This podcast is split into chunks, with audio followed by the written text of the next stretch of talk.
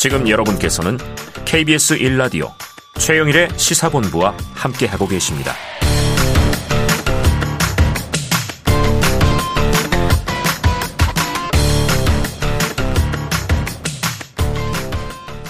네, 시사본부 매일 이 시간 청취자분들께 드리는 깜짝 간식 선물이 준비되어 있습니다. 오늘도 물론 준비되어 있고요.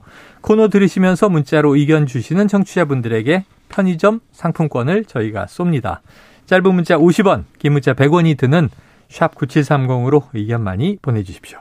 자, 주간 사건 사고 소식을 알아보는 배상훈의 사건 본부. 오늘도 배상훈 프로파일러 나와 계십니다. 어서 오세요. 안녕하세요. 자, 오늘 다룰 사건 이게 무려 21년간 미제 사건으로 남았던 대전 국민은행 강도 사건. 자, 이게 2001년 12월이었다고 해요. 대전 도심의 국민은행에서 괴한이 현금 수송 차량을 습격해서 권총으로 직원을 살해하고 현금 3억 원을 강탈해서 달아난 사건인데 이게 우리나라에서 이런 일이 사실 네. 영화에서나 볼 법한 장면들이잖아요. 그렇죠. 권총 강도 그리고 두 달 전에 2001년 네. 10월에는 권총 강탈. 음. 그것도 현직 경찰 도보 경찰을 음. 뒤에서 차로 아. 해갖고 강탈해서 사실 그 직원은 많이 다쳤습니다. 예, 예. 그걸 두 달 뒤에 음. 주도 면밀하게 관찰한 후에 음. CCTV가 없는 곳을 잡아서 네. 지하 1층에 국민은행에 현금 수송 차량. 네. 그러니까 오전 10시쯤에 현금이 들어오거든요. 네네네. 그건 뭐 잘 알았던 것 같습니다. 그래서 음. 현금 막, 그러니까 꾸러미를 가지고 네. 달아난, 달아나서, 물론 달아나던 중에 차를 음. 버리고 달아나갔고, 네. 거기서 이제 증거를 찾게 됐습니다. 이제 두 명으로 추정이 됐고, 음. 당시에도. 근데, 아, 불행하게도 굉장히 많은 시간, 저기, 네. 노력을 했지만은 예. 못 잡고, 한참 뒤에 음. 그것도 DNA 분석으로 잡게 된 사건입니다. 자, 뭔가 내부 사정을 알만한 인물들이 이 주도 면밀하게 계획을 해서 이 현금 강탈 사건을 벌인 건데 권총도 등장을 하고. 자, 도심 한복판에서 벌어진 총기 사건이에요. 예금을 지키려던 직원이 당시에 숨졌고요. 그런데 21년 전이니까 뭐 지금에 비하면 CCTV가 많이 좀 적었겠다 이런 생각은 들지만 이게 은행의 지하 주차장이고 왜 이렇게 오랜 시간 동안 검거를 못했을까요? CCTV의 사각지대를 미리 파악해 놓았습니다. 아, 아. 그래서 CCTV가 예전에는 아날로그 방식이었죠. 네네네. 화질이 안 좋았고 네. 그리고 많이 있지 않았습니다. 네. 그래서 사각지대가 이렇게 있었죠. 그걸 어. 미리 파악했다고 파악했다. 합니다. 여기는 안 찍힌다. 예. 그리고 나머지 어떤 동선이라든가 현장에서의 증거를 거의 남기지 않았습니다. 네, 네. 그러니까 상당히 그 주도 면밀하게 음. 그 증거를 안 남기려고 했는데 음. 근데 이제 결국은 이제 그 증거로 인해서 잡히게 된 거죠. 자, 하나씩 음. 들어가 보죠. 자, 우리나라는 총기 규제가 있습니다. 대한민국이고요. 군복무 할 때나 만져보는 건데 실탄을 쏴서 사망까지 이르게 된 사건. 저기 총기는 어디서 어떻게 구한 거예요? 10월 15일, 그러니까 두달 네. 전입니다. 네. 어, 거기서 한 두 동, 두 블럭 앞, 그 옆에 있는 음. 데에서 밤 12시에 순찰, 도보 순찰하던 경찰관을 좀 따라 붙었나 봅니다. 네, 네, 네. 예, 차로, 어. 차로 뒤에서 받아갖고 네. 그 총을 탈취를 한 거죠. 아, 경찰관의 총을. 예, 38 구경 권총을 탈취해서 네네네. 그것을 사용한 겁니다. 아, 그럼 경찰관은 실탄이 이제 들어간 총을 휴대하고 있었는데 예, 그렇죠. 예. 차로 경찰을 예. 뒤에서 밀고 예, 예. 아이고, 경찰에. 그럼 이 경찰이 총기를 분실한 거잖아요? 예. 두 달 동안 이 사건 자체가 해결이 안 되고 있었던 그렇죠. 거예요? 총기 분실 사건이 계속 수사 중이었는데 네. 해결하지 못하고 예측하지 못한 거죠. 그것이 음. 어떤 건 어떤 뭐 은행 강도나 이런 음. 걸로 2차 범죄로 할 거라는 생각도 분명히 했을 거지만은 네네네. 그러니까 좀 강화를 못한 거죠. 두달 정도 지나니까 음. 사실 좀 약간 느슨해진 부분도 있었겠죠. 예, 예. 자, 그러니까 이제 전초가 되는 사건이었던 그렇죠. 셈이에요. 예. 이그 다음 사건을 기획하기 위해서 예, 예. 또 계획적으로 벌인 거였고 예. 그런데 이제 대응은 안 됐습니다. 그런데 바로 이 범인들이 이제 21년 만에 드디어 검거가 된 겁니다. 마침내 검거가 된 거죠. 자, 얼굴에 가린 손수건에 남았던 DNA가 결정적인 단서였다. 그럼 아까 말씀하신 대로 범인들이 도주할 때 예. 자신들의 차를 이용했어요. 훔친 차입니다. 아, 훔친 차인데. 예, 그것도 훔치는. 버리고 갔어요. 예. 증거가 나온 거예요? 거기서 이제 찾아봤는데 다른 증거는 없었습니다. 네. 왜냐하면 훔친 차기 때문에 원래 주인의 증거는 나왔죠. 네. 근데 거기서 아주 요행인지 이 그 얼굴을 가렸던 음. 연- 형태의 손수건과 마스크가 있었는데 어. 지금 이렇게 우리 보는 것처럼 네네네. 호흡을 하지 않습니까? 네네. 호흡을 하면 그 입김이 여기에 묻죠. 아이 그렇죠. 손수건에. 그렇죠. 그렇죠. 거기서 DNA를 찾게 된. 피부와도 이렇게 밀착이 되고. 그렇죠. 예.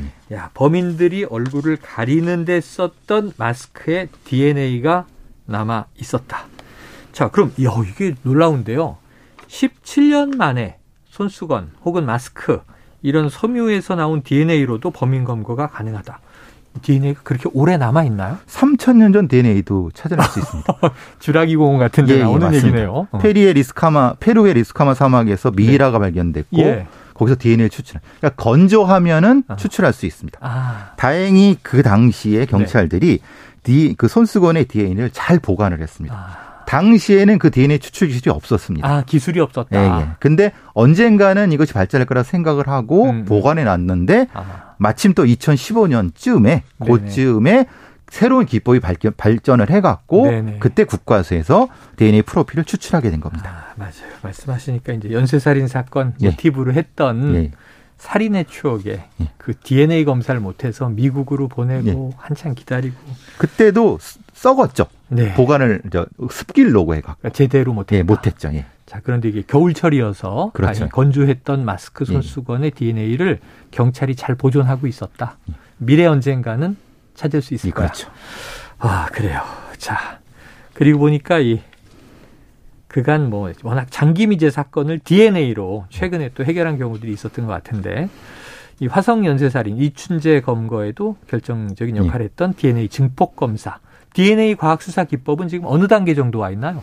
어, DNA 학습 비법 자체는 어, 최근 미국에서 발전된 거는 대략 그 성씨 정도까지도 알 수 있는 네네네. 예, DNA 그 예, 유전 형질로 분석을 해보면 무슨 무슨 성씨 네네. 그리고 어 아주 최고의 기법은 그 사람이 어떤 음식을 주로 먹었는가까지. 아 그러니까 그 정도고 어느 환경에 살았다는 정도까지도 요새는 시도하고 있습니다. 이거 어. 나오기도 합니다. 네네.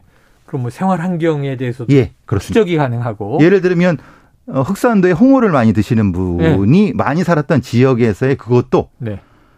이상적이죠. 왠지 이게 공상과학 같지 않습니까? 네네네. 조만간 거기까지 접근합니다. 어, 굉장히 굉장히 정밀하게. 알수 있고 그리고 뭘 주로 식습관이 어떤지를 예, 알수 예, 예. 있고 생활 환경도 추정할 수 있는 정도까지 가고 있다.